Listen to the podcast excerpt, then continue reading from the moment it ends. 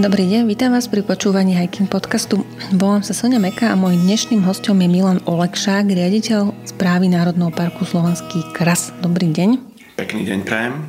Práva Národného parku sídli v Brzotíne, v také veľmi peknej historické budove, preto vás poprosíme, aby ste ospravedlnili rôzne zvuky, ktoré súvisia s prevádzkou tejto historické budovy a s jej rekonštrukciou. Tak rovno vás poprosím, pán Olekšák, povedať, o akú budovu ide. A, takže nachádzame sa v historickom kaštieli. V obci sa nachádzajú štyri takéto objekty zo 17. storočia, no a jednu z nich a, vlastní, respektíve spravuje správa Národného parku Slovenský krás, za čo sme veľmi vďační teda rodine, ktorá po reštitúcii túto budovu nechala na pre účely ochrany prírody. No a samozrejme táto historická budova je zároveň aj kultúrnou pamiatkou a energetická kríza, ktorá bola v posledných mesiacoch, rokoch, nás prinútila samozrejme zamyslieť sa aj na efekti- nad efektivitou správovania alebo údržby tejto budovy. Takže práve v tomto čase prebieha rekonštrukcia kúrenia, ktoré tu máme ešte zo, 7, z 80. rokov. Takže e, zvuky, ktoré počujete, nie, nie je žiadna podzemná riečka Styx v, v Domici, ale voda, ktorá prúdi v, v rúrach našo, našich radiátorov. Rovno si teda predstavme Národný park, o aké územie ide. Teda naznačili ste, že sú tu jaskyne, že to je krásové územie, tak ostatné už nechám na vás.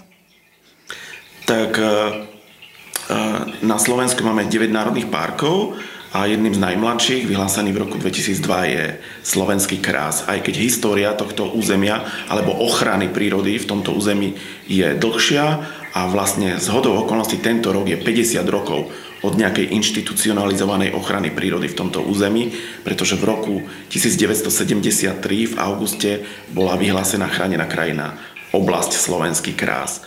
Je to územie vápencové, to znamená, keď si predstavíme, že pred nejakými 200 miliónmi rokov sem prišla mohutná vrstva vápencov o hrúbke zhruba 2 km, tak odvtedy proste sa príroda hrá hej, s, touto, s touto vápencovou vrstvou a vytvorila, vyformovala do dnešnej podoby toto územie, ktoré by sme mohli tak veľmi skrátkovite pre, pre poslucháčov povedať, že ide o niekoľko krasových planín, kaň oddelených kaňonmi, riekami a dneska aj osídlením ľudským. To znamená, medzi, medzi tými planinami sa nachádzajú obce, infraštruktúra a vlastne každý čitateľ alebo, alebo posluchač, ktorý prechádza južnou trasou z Bratislavy do Košic, vlastne prejde územím Národného parku z východu na západ alebo z západu na východ. To znamená zhruba od mesta Plešivec po mesto Moldava nad Bodvou s horským priechodom Soroška. Čiže ide o krasové planiny a e, je to, toto územie je typickou ukážkou e, krasových fóriem, hej, ktoré môžeme, môžeme tu, tu navidieť mne osobne najviac prirastli k srdcu škrapy, krasové formy. Rád sa na ne pozerám, nerad po nich chodím. Hej, a potom, čo je unikátne z môjho pohľadu, keďže ja som vyrastal v Tatrách, tak sú to krasové jamy. Hej, to sú ako keby také závrty? Také závrty, hej, a odborný názov je krasová jama, správny. Takže to sú ako krátery na mesiaci. A odporúčam, kto, kto tu ešte nebol, pozrieť sa na Silickú planinu, Plešovskú planinu, kde tieto krasové jamy sú, sú najkrajšie v najväčšom rozsahu a, a rôznych fóriem, šírok, hlbok a tak ďalej. Takže z tohto pohľadu toto územie je, je nádherné. No a samozrejme, čo sa týka tej ochrany, tak by som povedal, že, že to územie Národného parku má také dve tváre jednu tú dennú pre toho, pre toho bežného návštevníka na tom turistickom chodníku, na očnom chodníku a potom tá druhá tvár, tak, taká skrytejšia, tá tajomná, to je to podzemie. Hej, kde my do dnešného dňa evidujeme vyše 1240 e, jaskyň a priepastí, e, objavených je už zhruba o stovku viac, zatiaľ nie sú zaregistrované v tom našom národnom systéme jaskyň a priepasti, ale to je tá druhá, ten druh, druhá tvár toho, toho územia, a ktorú návštevník môže spoznať na niek- nie, niekoľkých lokalitách. Mhm, ja by som ešte doplnila, že to krasové územie nekončí na hranici s Maďarskom, ktorá je tu poblíž, ale ide vlastne o jeden, jeden komplex. A v roku 1995 boli jaskyne slovenského krasu aj akteleckého krasu zapísané do zoznamu Svetového prírodného dedičstva UNESCO. Spomínali ste tie škrapy a závrty, možno ešte by sme mohli posluchačom vysvetliť konkrétnejšie, o čo ide? A áno, ide o, o vápenec, ktorý prírodnými procesmi nejakým spôsobom zerodoval. To znamená tie škrapy, ktoré sú na, na tom zemskom povrchu, je to mozaika ako keby takých pevných skál rôzneho tvaru, rôznych, rôznych fóriem a aj z hľadiska dajme tomu pohybu po tom teréne, predstavujú trošku problém pre toho návštevníka. Aj na niektorých tých náučných a turistických chodníkoch je to treba dávať veľmi pozor, aby nedošlo k nejakému úrazu, ale sú to prirodzené, prirodzené formy, ktoré nechávame, nechávame proste e, v tej prírode aj na tých turistických chodníkoch jednoducho neodstraňujeme ich, proste sú pevne zrastené s tou materskou horninou zo spodu, čiže, čiže ten proces toho erodovania samozrejme pokračuje, čiže oni v istom, v istom časovom slede teda sa menia. No a čo sa týka tých, tých krasových jam, ako som spomínal, tak to sú, to sú proste jednoducho také priehlbne, ako keby v rámci, v rámci tej náhornej plošiny, hej, tej krasovej planiny. A ako taký lievik vznikne? Ako? Ako vznikne taký lievik? Sám prepadne tam niečo? Áno, tie lieviky vznikajú samozrejme procesom, hej, to znamená s vetrávaním a na konci tej krasovej priehodne vždy je nejaký lievik, hej, ktorý, ktorý jednoducho tú dažďovú vodu, keďže na tých krasových planinách, to ešte možno treba na začiatku povedať, nemáme žiadne vodné toky. Hej. Všetky tie krasové planiny sú vlastne e, strmé svahy, kde, kde hore je náhorná plošina a vlastne zrážková voda, ktorá, ktorá tou horninou preteká, vytvára, vytvára tieto, tieto krasové jamy, ktoré samozrejme šťastie niekedy sa prepadávajú, hej, tie lieviky, e, lieviky sa niekedy upchajú a vznikajú krasové jazierka. Hej, aj na území Národného parku máme momentálne také najznámejšie je asi Farárová jama, hej, kde proste tento lievik v tej krasovej jame sa upchal sedimentami a jednoducho momentálne sa nachádza takéto krasové jazierko aj, na, aj v tomto krasovom území priamo na, na tej náhornej plošine krasovej. Takže tú planinu si vlastne môžeme predstaviť ako vrch takého bochnička, ktorý je z bokov skalnatý. Na tie bochničky chodia turisti asi najmä za rôznymi výhliadkami. A potom vlastne, keď už teda vylezú časť toho bochnička, tak idú po tej planine, to je taká teda náhorná plošina a tam sú lúky so stromami a idú prakticky po rovine a teda môžu tu obdivovať tie krasové javy, tak?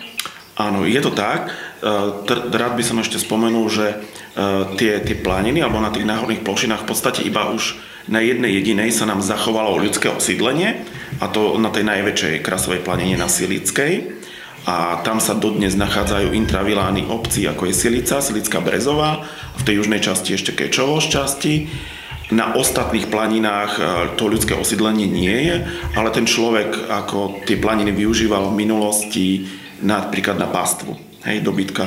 Čiže e, väčšina planín e, dnes je, dnes si môžeme predstaviť tak, že tie, tie, tie stráne sú, sú porastené lesnými porastami alebo skalnými step, stepiami a tie vrchy planín sú buď čisto, čisto lesné komplexy, alebo na niektorých sa ešte zachovali práve tie, tie, tie pasienky, to znamená nejaké lučné spoločenstva s xerotermými krovinami a na niektorých sa ešte zachovalo, zachovala pastva. A tie planiny, na ktorých sa nepasie, alebo sa tam nejako inak nehospodári, tak nezarastajú? Áno, keď si zoberieme, ja neviem, za posledných 30 rokov, tak ten ústup e, aktivity človeka na niektorých tých planinách bol, bol relatívne intenzívny. To znamená, stalo sa, alebo je realitou, že niektoré planiny, samozrejme čím odľahlejšia planina, tým ten, ten proces bol intenzívnejší, došlo k sukcesii prirodzenej a tie pasienky začali zarastať. V poslednom, by som povedal, asi tak 10 ročí, naopak začal byť záujem o, o, o využívanie týchto pasienkov, takže aj spolupráci s mimovládnymi organizáciami, ale hlavne e, subjekty, ktoré Polnospodárske subjekty alebo súkromne hospodáci rolníci sa pustili teda do čistenia týchto biotopov a tlmenia tej sukcesie a na niektorých lokalitách sa podarilo aj obnoviť tú pastvu. Hej, spomeniem napríklad Plešilskú planinu. Dnes, keď návštevníci e, navštívia stred tej planiny, tie pasienky, tak tam uvidia aj v tejto sezóne e, pasúci sa dobytok. Hlavne hovedzí, na niektorých, na niektorých aj ovce. Odrazilo sa to aj treba na prítomnosti alebo početnosti nejakých vzácných rastlín? Samozrejme, e, tie niektoré e, zaujímavé biotopy sa obnovili, ale hlavne, hlavne ekosystém ako celok. Hej. Nerad by som teda vytrhával z kontextu nejaké jednotlivé druhy, ale keď sa pozrieme komplexne na celý národný park, tak v podstate 70% národného parku sú, sú v evidencii lesné pozemky, sú to lesné ekosystémy, lesné porasty a práve tých trvalých trávnych porastov je zhruba okolo 10%, čiže sú oveľa vzácnejšie ako tie lesy. Čiže momentálny aj náš záujem, ja neviem, v dokumentácii ochrany prírody alebo v pomoci tých, e, tých, e, tým poľnospodárom, ktorí majú záujem ešte e, hospodáriť na takto vzdialených lokalitách, tak momentálne tomu sa venujeme intenzívne. Ešte by sme možno mohli doplniť, aké všetky planiny tu sú? Áno, tak začnem od východu. Tak e, naša najvýchodnejšia planina, e, ktorá sa rozprestiera medzi, ktorá začína medzi mestami Moldava nad Vodovou medzou, je Jasovská planina. Nasleduje taká malá, úzka, ale najnavštevovanejšia časť Národného parku, to je Zádielská planina. No potom e, nasledujú dve také úzke planiny v smere e, východ-západ, planina Horný vrch a planina Dolný vrch, ktorá vlastne je e, hraničí s Aktaleckým národným parkom a plynule prechádza e, do Maďarska. No v severnej časti je ešte súčasťou Horného vrchu, my ju voláme samostatne Borčianská planina, je to taká maličká planina, veľmi pekná aj s, so zaujímavými e, so, zaujímavý, so zaujímavou históriou z hľadiska osídlenia v minulosti. Hej. A potom sú to veľké planiny, ako je Silická planina, kde dodnes máme obyvateľov, ktorí tam žijú, v obci Silica, Silická Brezová. A potom sú to planiny, jedna z najkrajších podľa mňa, Plešivská planina, kde tie krasové javy sú podľa mňa najlepšie viditeľné, najlepšie vyformovateľné, vyformované. No a potom najzápadnejšia planina je planina Koniarska. A čo znamená zaujímavé osídlenie? Na tie borčanské To znamená, planie. že sú tam ešte v rámci reliefu terénu vidno napríklad historické valy, hej, kamenné valy, ktoré, ktoré e, vybudovali kultúry e, tisíce rokov pred nami. Hej. To znamená, e, návštevník nevidí, ne, ne, nevidí len tie prírodné krásy, ale vidí napríklad aj z pohľadu archeológie niektoré tie javy, ktoré tam, ktoré tam vytvoril človek. Takéto valy máme, veľké valy máme viditeľné na Zadelskej planine a máme ich aj na tej Borčianskej planine. Sú to unikátne, unikátne stavby, ktoré vytvorili ľudia a vlastne dnes človek alebo pozorný návštevník si ich veľmi ľahko všimne pri prechádzke v prírode. Áno, aj e, vlastne takéto miesto, teda včera som minala práve na Zadelské planine a bolo teda vysvetlené, že, o aké, že išlo vlastne o hradisko a kedy bolo vybudované a naozaj ten val tam bol veľmi, veľmi zreteľne vidieť. Spomínali ste Národný park Aktelek. Spolupracujete nejako navzájom s týmto Národným parkom? Pravda, že ide o bilaterálne územie, čiže tá spolupráca je aj na formálnej, neformálnej úrovni. Veľmi intenzívne mm, pracujeme v rámci našich odborných skupín, napríklad v oblasti zoológie. Hej. A, a v rámci tých, e, tých formálnych takých vecí e, mali sme niekoľko spoločných projektov, ktoré riešili niektoré odborné veci z hľadiska ochrany prírody a krajiny a tá úzka spolupráca je aj v tom, že pán riaditeľ z Aktuálneho národného parku je súčasťou našej rady parku Slovenský krás. Máte aj nejaký teda spoločný program pre návštevníkov, že ja neviem, že ten, kto príde do Maďarského národného parku na Slovensku, má nejaké, neviem, nejaké možnosti, ktoré iní návštevníci nemajú? Neviem. Nie, tak momentálne, momentálne, čo sa týka by som povedal, úrovne tých chránených území a vlastne správovania toho územia, tak vlastne do minulého roku sme boli na rôznej úrovni. Hej. A vlastne tá spolupráca bola z pohľadu návštevníka veľmi, veľmi, veľmi ťažko pádna, keďže my sme vlastne do roku 2002 neboli e, právnym subjektom, hej, takže e, z hľadiska ponúk 2022. myslím 2022, áno, tak vlastne tá, tá, tá možnosť poskytovania služieb nebola, nebola rovnaká v, v Aktuálskom národnom parku a na Slovenskom kráse.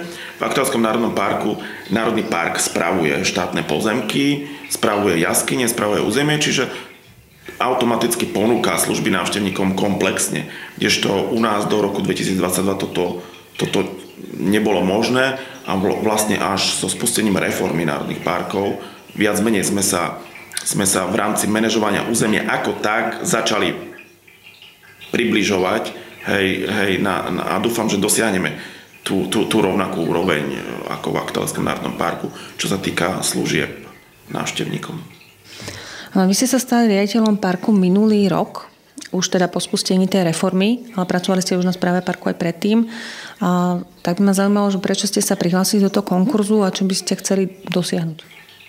No práve preto, že som pracoval v ochrane prírody podstate celú svoju kariéru profesionálnu, to znamená vyše 20 rokov, tak e, môžem povedať tak, že tá myšlienka e, tej modernej ochrany prírody na Slovensku, keď si zoberieme, že posledná taká väčšia reforma organizačná bola v roku 2000 založením štátnej ochrany prírody Slovenskej republiky, tak v podstate potom dve desaťročia sme ako keby na Slovensku spali v ochrane prírody, kdežto okolité štáty a práve aj Maďarsko nás jednoducho predbiehali.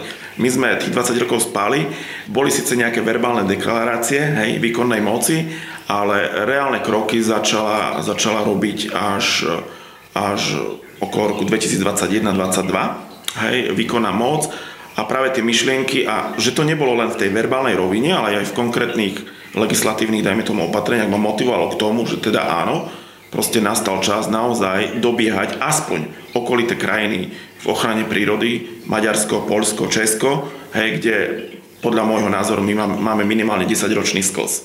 Hej. Takže to bola hlavná motivácia, byť pri tom a mať, mať možnosť teda realizovať, realizovať tú víziu, víziu teda tých národných parkov na Slovensku. A vieme povedať aj konkrétnejšie, že čo by ste chceli všetko dosiahnuť? Alebo aspoň zo pár nejakých cieľov? Hej, tak pr- prvými krokmi samozrejme je, je riešiť e, projekt ochrany a program starostlivosti. To znamená, že, že základné dokumenty, hej, náš Národný park má 21 rokov, ale v podstate nemal doteraz schválené základné dokumenty, ktoré, od ktorých sa odvíja vlastne činnosť správy Národného parku v tom území. To znamená, hneď po mojom vlastne nástupe sme dali do legislatívneho pripomienkového konania a na pripomienkovanie verejnosti projekt ochrany Národného parku a takisto aj program starostlivosti. To znamená, to sú prvé kroky a predpoklady k tomu, aby sme napríklad aj správovali pozemky vo vlastníctve štátu, my ako správa Národného parku. Hej? Lebo pokiaľ tie pozemky spravujete, tak viete na nich realizovať teda tú ochranu prírody v tom pravom smysle slova. Hej? lebo správovať e, alebo riešiť ochranu prírody len odbornými stanoviskami cez orgány štátnej správy sa ukázalo z dlhodobého hľadiska ako neefektívne, neudržateľné a všetky okolité štáty od, od toho už dávno upustili. No. Takže, takže toto je taký konkrétny krok v rámci ochrany prírody a potom z pohľadu daňového poplatníka, by som tak povedal, alebo očakávanie verejnosti je naozaj uistiť verejnosť, že budeme správovať odborne ochranu prírody na Slovensku alebo v území Národného parku a, a samozrejme aj poskytovať nejaké tie služby hej, tým návštevníkom. Ja si uvedomujem ten obrovský deficit, e, čo sa týka služieb v Národnom parku pre návštevníkov, ale aj pre miestnych obyvateľov Hej, v podstate nemáme základnú infraštruktúru vybudovanú, to znamená, máme sieť turistických naučných chodníkov a to je tak všetko. A potom infraštruktúrou si predstavujete napríklad to návštevnícke centrum, ktoré nemáte, ale videla som, videla som že rozbiehate vlastne projekt. Áno, pres, pres, presne tak. Všade, kde v Európe, kde prídete do nejakého chráneného územia, tak prvý kontakt je v návštevníckom centre. Hej? To je úplný bežný základ ako všade, nielen v Európe, ale aj vo svete. Hej, čiže, toto bol prvý krok, ktorý, ktorý sme začali hneď realizovať minulý rok. Dneska máme vypísanú architektonickú súťaž na návštevnícke centrum a ja pevne verím, že verejnosti predstavíme výťazný návrh ešte v tomto kalendárnom roku a toto, toto by bol taký prvý odrazový mostík k poskytovaniu takých komplexných služieb pre, pre návštevníkov tohto územia. A súčasťou tých dokumentov, o ktorých vravíte, je vlastne rozdelenie Národného parku na zóny teda zonácia Národného parku, ktorá vlastne je predpokladom na to, aby Národný park spravoval nielen rezervácie so 4. a 5. stupňom ochrany na štátnych pozemkoch, ale teda aj e, tie pozemky s 3. stupňom ochrany, kde teda sa môže aj vykonávať tá lesohospodárska činnosť. A v akom teda štádiu je táto zonácia teraz? Čo sa týka priamo zonácie, alebo odborne my to nazývame, že projekt ochrany, hej, tak e, vlastne on bol v decembri, v decembri predložený e, orgánmi štátnej správy na verejné pripomienkovanie. Ten legislatívny proces má niekoľko krokov. Momentálne ho už nemá v rukách teda Národný park Slovenský krás, ale orgány štátnej správy hej, na oseku ochrany prírody a krajiny, teda okresný úrad v sídle kraja a samotné ministerstvo životného prostredia.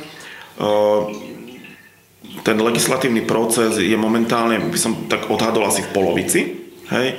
A ja, ja pevne verím, že, že v tomto kalendárnom roku aspoň, aspoň ten projekt ochrany by mohol byť aj schválený, čo by bol si myslím aj pekný darček k tomu 50. výročiu ochrany prírody v tomto území. Takže e, neviem odhadnúť ten, ten časový rámec, nezávisí od nás, no závisí, závisí od, od ministerstva životného prostredia, hej, ako, ako ten proces e, zmanéžuje, zmanéžuje tie ďalšie kroky ďalej. No. A podľa medzinárodných kritérií by Národný park, eh, ak chce teda túto kritéria, tieto kritéria splniť a teda byť dôstojným reprezentantom tejto kategórie chráneného územia. Mal mať aspoň 50% územia bez ľudských zásahov, ideálne 75% Ako ste na tom teraz a ako na tom budete, ak sa zonácia schváli? Uh-huh. Tak eh, momentálne vlastne od vzniku Národného parku tak územie, čo sa týka nejakej bezzásahovosti, bolo, keď si zoberieme, že výmera Národného parku je zhruba niečo cez 34 tisíc hektárov, tak bolo v bezasahovom režime 3,5% územia Národného parku.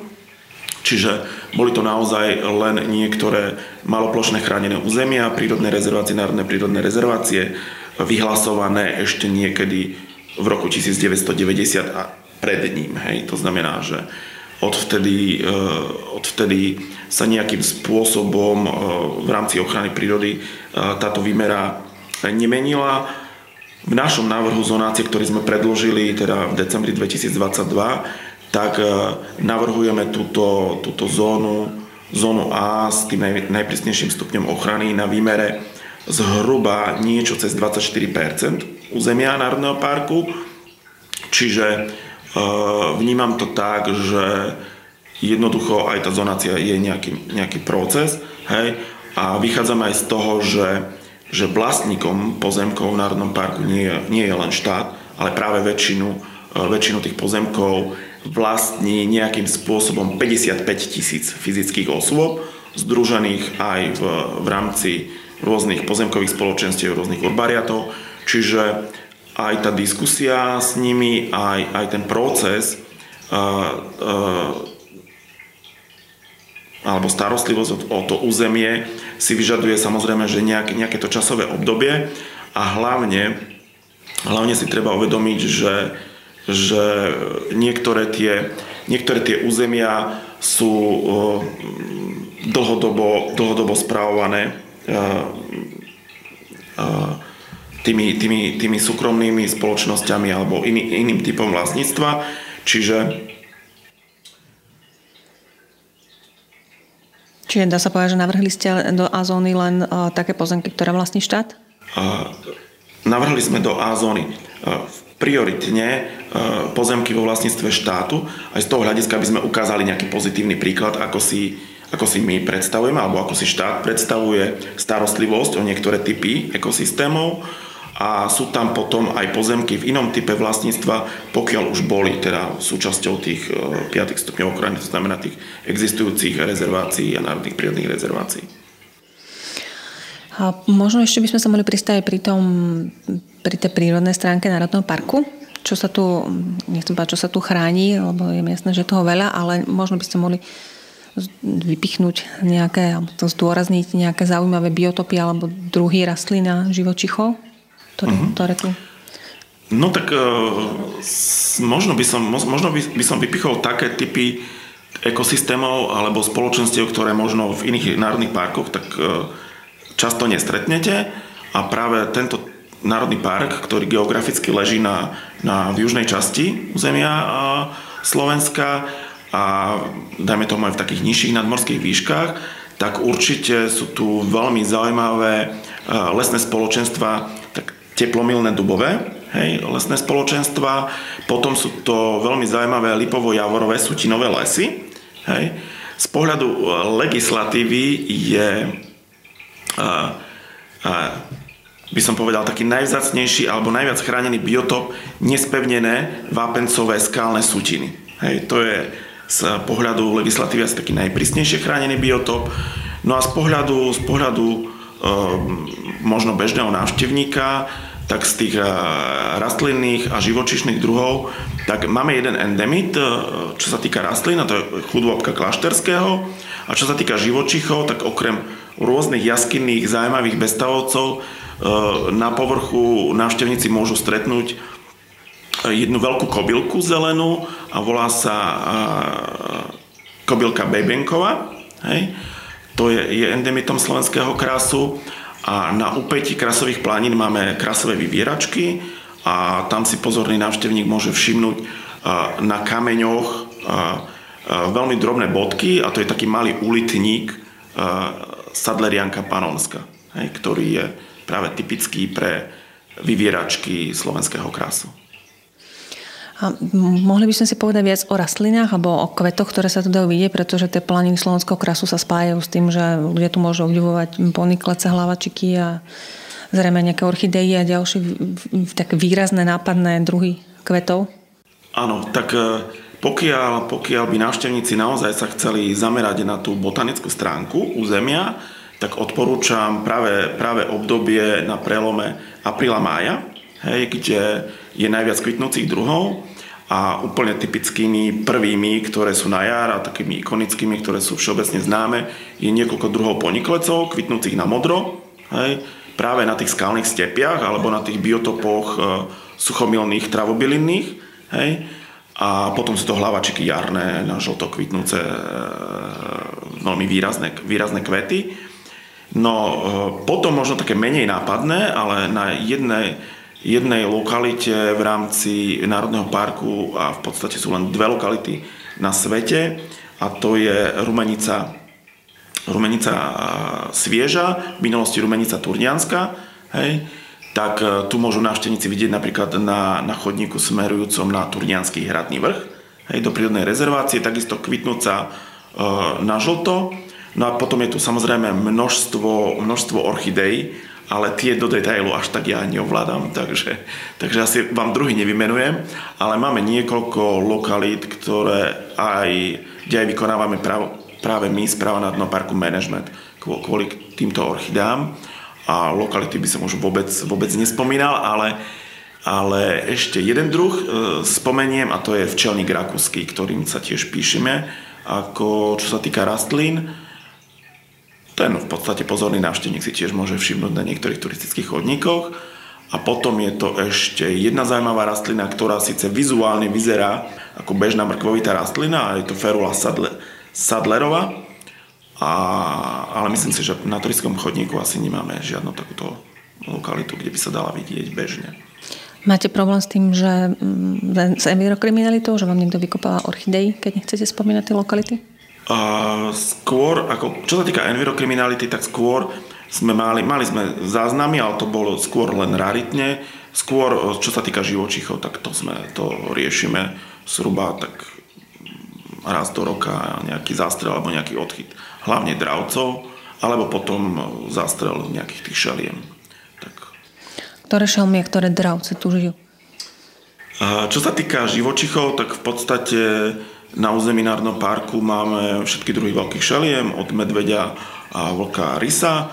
územie je známe hlavne, hlavne kvalitnou populáciou rysa ostrovida. Hej. V minulosti, v 70. 80. rokoch práve z tohto územia sa posilňovali populácie rysa ostrovida na Balkáne, v Českej republike, vo Švajčiarsku. A čo sa týka dravých vtákov, tak v podstate všetky druhy orlov, ktoré hniezdia na Slovensku, máme ich aj práve v Národnom parku. To znamená orol skalný, orol kráľovský, orol kriklavý. No a by som spomenul možno ešte takú zaujímavosť, čo sa týka tých stavovcov, a ktoré, ktorú môžu, ktorú môžu vidieť aj návštevníci, tak sú to z tých stepných prvkov, je to ten sisel pasienkový, ktorú, ktorého môžu vidieť hlavne na Silickej planine, aj na turistických trasách je niekoľko kolónií. To je ten sisel, ktorý je už teraz taký známy v Národnom parku Muranská planina? Áno, áno, áno. Tak my, tam máme, my tu máme proste tie populácie ešte, ešte zachované na tých krasových planinách alebo potom na, na úpeti tých krasových planín. V tomto národnom parku sú tri verejne prístupnené jaskyne. Je to jaskyňa Domica, Ochtinská Aragonitová jaskyňa a Gombasecká jaskyňa. Tak? No, opravím vás. Sú to Gombasecká jaskyňa, Domica a Jasovská jaskyňa. A Ochtinská Ragonitová sa nachádza mimo, mimo Národný park aj v inom orografickom celku. A okrem toho tu je taká pozoruhodnosť, to je silická ľadnica. Je to vlastne, neviem, ako by som to charakterizoval, priepasť, alebo No, je to, je to jaskyňa, ale je to, tak, je to prepadnutá jaskyňa, ktorej sa prepadol strop. To znamená, že je tak, by som povedal, pre polootvorená a šťastie aj prístupná pre návštevníkov, vedie tam turistická značka. Takže ide vlastne o najnižšie položenú klasickú ľadovú jaskyňu v miernom klimatickom pásme. To znamená, že v tejto jaskyni sa celoročne vyskytuje ľad. Hej, aj keď v súčasnosti sú uh, už uh, letá, kedy, kedy ten ľad nie je pre tých návštevníkov až tak viditeľný, hej? Ale je to, je to jaskyňa, jaskyňa, kde odporúčam v horúcich letných dňoch sa ísť schladiť. To znamená, turistický chodník vedie pod úroveň terénu tej krasovej planiny a v tých horúčavách uh, teda sa tam udržiava ten chladný vzduch a návštevník teda tam si veľmi ľahko teda nechcem povedať, že ohraje, ale naopak ochladí, ochladí svoje telo. Takže je zaujímavá aj tým, že obyvateľia obce Silica ju v minulosti využívali, keď ešte neboli, neboli chladničky, tak ju využívali aj na uskladňovanie potravy. Hej. Mení sa nejako táto silická ladnica vplyvom klimatickej zmeny? Áno, kolegovia zo správy slovenských jaskyň eh, pravidelne monitorujú túto jaskyňu a jednoznačne je, je znateľný ten úbytok tej ľadovej vrstvy, takže aj, aj, aj tak zmena tej klímy má samozrejme vplyv aj na tie, tie typy jaskyň, ktoré, ktoré, v ktorých je tá, tá ľadová výplň. Jaskyňa Domica je zase známa tým, že sa tam dá plaviť po podzemnej riečke Styx a tiež e, vlastne vidujeme, že, že posledné roky má problém s tým, proste, že nie je splavná. No a musím sa priznať, že ani mne sa to ešte nepodarilo, proste splaviť tú jaskyňu Domica. Áno, tých, tých rokov, kedy, kedy, kedy je tá riečka splavná, je stále menej a menej. Ale odporúčam návštevu Domice nie len z hľadiska tej plavby, ale aj vlastne z hľadiska toho historického osídlenia, čo, čo mňa osobne ten, ten moment, moment veľmi, veľmi akože udivuje. Proste to, to ľudské osídlenie takýchto priestorov hej, v dávnoveku. Tak, takže aj z toho archeologického hľadiska je, je, je to veľmi zaujímavé vypočuť si, vypočuť si proste uh, tu, ten komentár hej, k tomu osídleniu tej jaskyne. V tom jednom z vašich dokumentov, ktoré ste spomínali, programe starostlivosti Národný park, máte uvedených viacero bodov, ktoré sa zaoberajú udržateľným cestovným ruchom a rekreácií pri poznávaní prírody a krajiny a máte tam jeden z tých cieľov, je to návštevnícke centrum, vybudovanie návštevníckého centra, o ktorom ste hovorili, ale máte tam aj bod, ktorý hovorí o zvýšení počtu verejne prístupných jaskýn. Čo, čo tým myslíte? Uh, tak čo sa týka jaskyň všeobecne, musím povedať, že áno, v programe starostlivosti tento bod je, ale momentálna tá situácia je taká, že jaskyňa alebo ten podzemný e, priestor odborne spravuje správa slovenských jaskyň pod štátnou ochranou prírody Slovenskej republiky, čiže je to iný subjekt, ale poňali sme ten dokument ako tak globálne a trošku doplním ešte tie informácie, že nemáme tu len tri sprístupnené jaskyne pre verejnosť. Hej. To je to klasické sprístupnené, že v, bežnom, bež, v bežnej tej turistickej výbave dokážete tie jaskyne urobiť prehliadku tých jaskyň. Máme tu ešte štvrtú jaskyňu, ktorá je verejnosti sprístupnená, ale trošku, trošku iným spôsobom. To znamená, tam si tu tre, to osvetlenie a tú výbavu treba zobrať so sebou. To je krásnomorská, jaskyňa. Krásnomorská jaskyňa.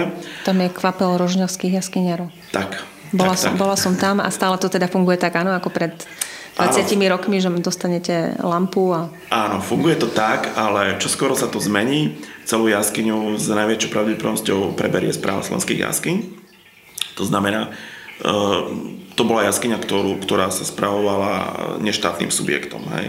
Čiže, čiže tak. A potom máme ešte dve jaskyne, ktoré sú, ktoré sú na turistických trasách a návštevník pokiaľ chce a má možnosť, môže si ich obľadnúť a to je Hatinská jaskyňa a Oltárna jaskyňa. To sú také tie verejnosti voľne prístupné jaskyne? Verejnosti voľne prístupné jaskyňa a na, toto, na tomto by sme chceli aj popracovať, pokiaľ teda uh, bude takáto možnosť, lebo ako som spomínal, je tu evidovaných vyše 1300 jaskyň hej, a priepasti. Niektoré sú aj na turistických trasách a je to možno taká, taká, taký zaujímavý moment aj pre toho návštevníka proste pozrieť si aj, aj to podzemie. Hej. Čiže chceli by ste, aby skôr pribudlo tých verejne prístupných jaskyň? Skôr takto, áno. Uh-huh. A takisto tam vravíte o tom, že by ste vlastne chceli prevzieť jaskyne do správy Národného parku, tak ako iné štátne pozemky v rámci reformy. Áno, povedal by som to asi tak, že z hľadiska e, takého nášho dlhodobého cieľa aj po, po dajme tomu po úspešnej zonácii, tak e, samozrejme tá jednotná správa pozemkov a štát, štátnych pozemkov je stále naša vízia e, a týka sa, týka sa správovania aj tých podzemných priestorov. Netreba chodiť ďaleko, stačí sa pozrieť e, k susedom do Oktelského národného parku, kde správa spravuje aj, aj jaskyne, hej, a vlastne ten servis pre toho návštevníka je komplexný. Hej. U nás, poviem to tak jednoducho, nevidím logiku v tom, že ja neviem, keď si zoberieme jaskyňu Domica, tak v okolí nad jaskyňou Domica sú, sú domické škrápy, to znamená nejaké travobylinné porasty, o ktoré sa treba, ktoré treba manažovať z hľadiska ochrany niektorých druhov rastlín, živočichov. A dneska, dneska je situácia taká, že teda my ako správa Národného parku si zháňame peniaze na starostlivosť o tieto, tieto biotopy nad tou jaskyňou ale čo ja viem, dajme tomu tie tržby alebo ten zisk z tej jaskyne putuje niekde úplne do iného regiónu a manažuje sa za to úplne iné územie hej, na Slovensku. Čiže chyba mi tu taká logika v tom, myslím si, že uh, nejaké peniaze, ktoré vygeneruje tento región, by mali v tomto regióne aj zostať. Hej? Či na ochranu prírody alebo s tým súvisiacich aktivít, ale myslím si, že takto by to bolo efektívne aj z pohľadu, z pohľadu tohto regiónu, aj vzťahu tých obyvateľov k tomu, k tomu regiónu, ktorí tu žijú. Hej?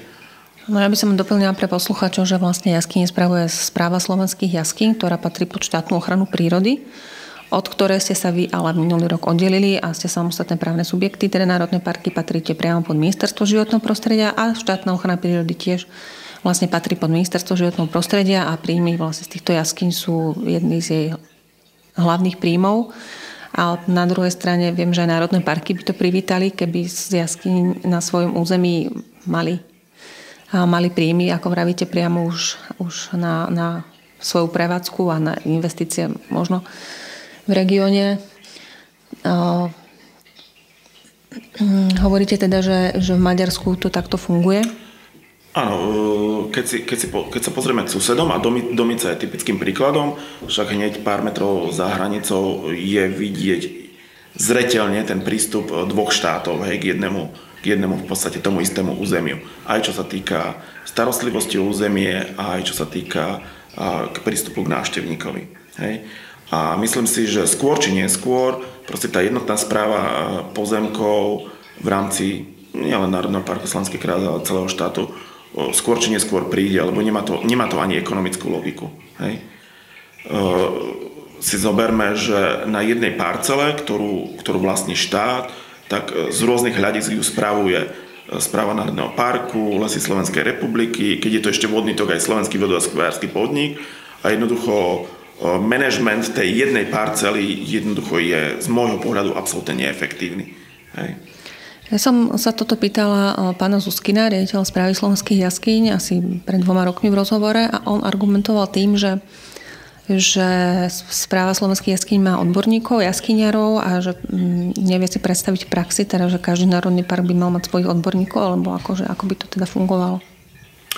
Ako skôr, nemyslím si, že je to, že je to otázka a, a, kapacít hej, odborných, skôr je to otázka záujmu štátu. Hej. Čiže štát má záujem efektívne spravovať, spravovať pozemky. Hej. Lebo čo sa týka uh, odbornosti, myslím si, že tam nemusíme, nemusíme na túto tému vôbec viesť diskusiu, lebo, lebo v podstate potom by sme len prijali argument, že ako keby niekde odborníci boli a, niekde nie. Hej. Ja si myslím, že to je o efektívnom správovaní pozemku ako takého a je to záujem štátu. Hej. Samozrejme, je tu dlhodobá história.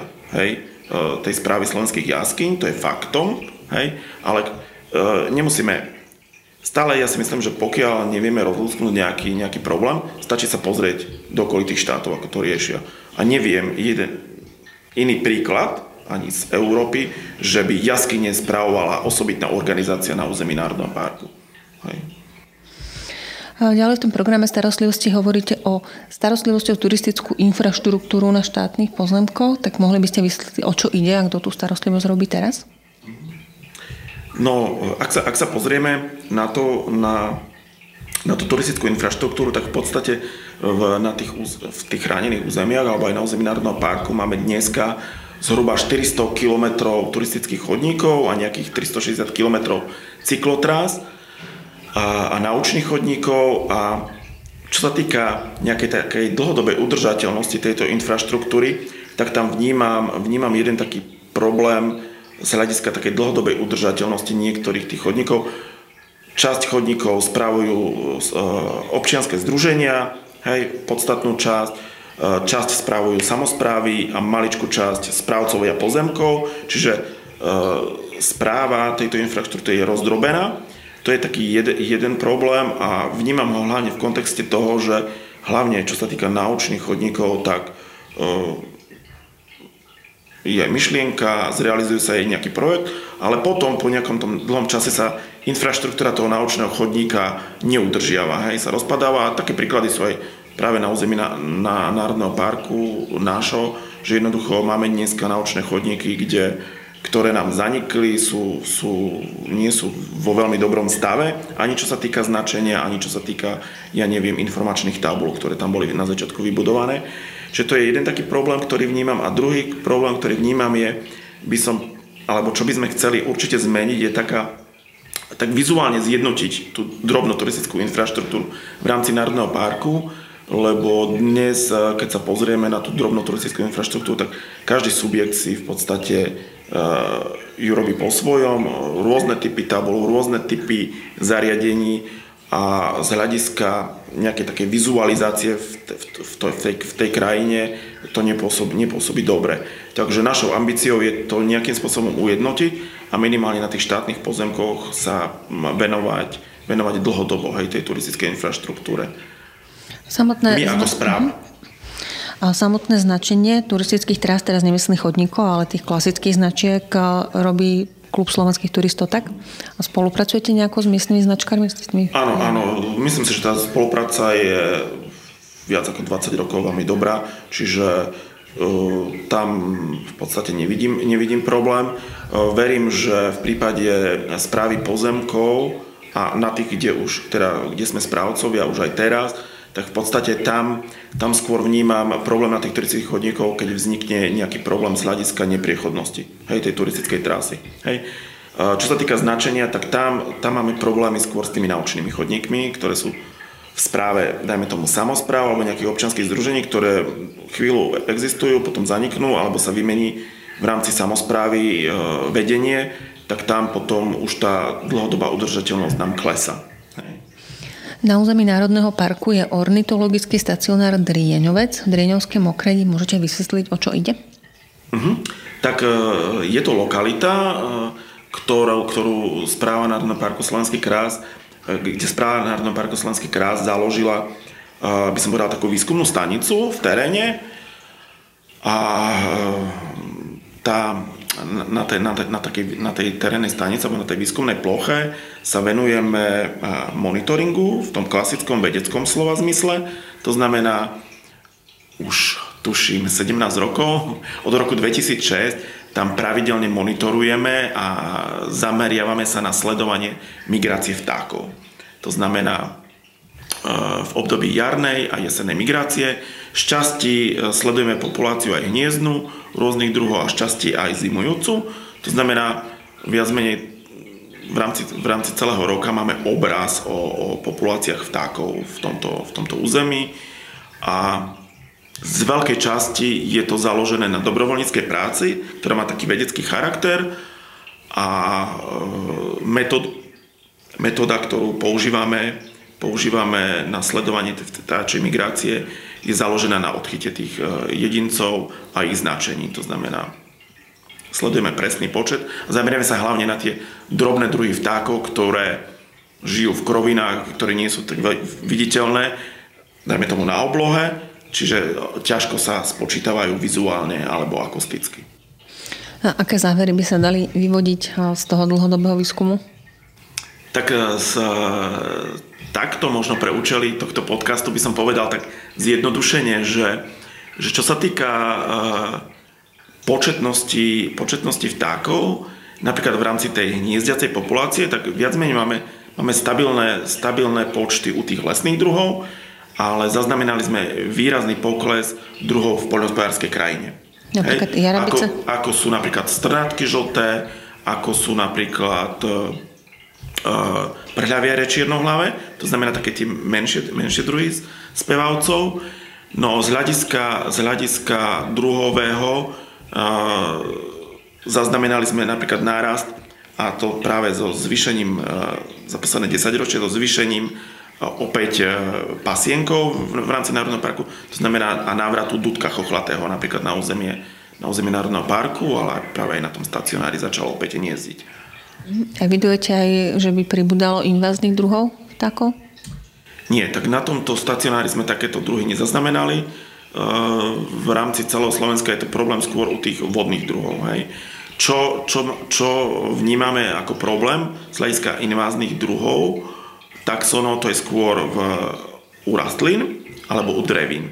A tu, tu vnímam ako vážnu hrozbu pre ekosystémy v rámci Národného parku hlavne rozširovanie pajasenia žliaskatého, to je drevina, a takisto nepôvodného agata bieleho. Hej. Toto vnímam skôr ako Tie... veľký problém budúcnosti, ktorý budeme musieť, musieť eh, riešiť. Tak to predpokladám, že už riešite aj teraz, že sa snažíte odstraňovať tieto dreviny? Áno. Tá mokreď, o ktorej hovoríme, pri obci Drieňovec je verejne prístupná? Áno, je to územie, ktoré, ktoré síce nemá turistický chodník, ale je v prvom stupni ochrany prírody, čiže je verejne prístupná. Musím ale povedať, že teda vykonávame tam ten monitoring alebo tú našu prácu s dobrovoľníkmi len v tom migračnom období, to znamená jarnom, jesennom, aj to termínovo. Tým, že je to monitoring, tak je to presne dané, od ktorého dňa po ktorý je vlastne tak už 17 sezón. Čo sa týka prístupu verejnosti, tak e, robíme tam e, sprevádzanie, to znamená niekoľkokrát do roka, e, či už študentov alebo záujemcov z, z, teraz z verejnosti, tak takéto akcie robíme. Videl som, že robíte aj, aj tábory. A ono to, ono, ono to nie sú tábory v zmysle, mys, mys, mysle, mysle nejakého táborenia, ale práve v zmysle, v zmysle toho monitoringu, hej, čo znamená, že ten jesenný tábor a jarný tábor v zmysle toho monitoringu, nie pre, nie pre verejnosť. Tak, aby sme sa správne pochopili. Dobre, tak ďakujem veľmi pekne za rozhovor. Mojím dnešným hostom bol Milan Olekšák, riaditeľ správy Národného parku Slovenský krás. Ďakujem. Ďakujem ja veľmi pekne. Moje meno je Sonia Meka, vy ste počúvali Hiking Podcast a tešíme sa na vás opäť o nedlho. Do počutia.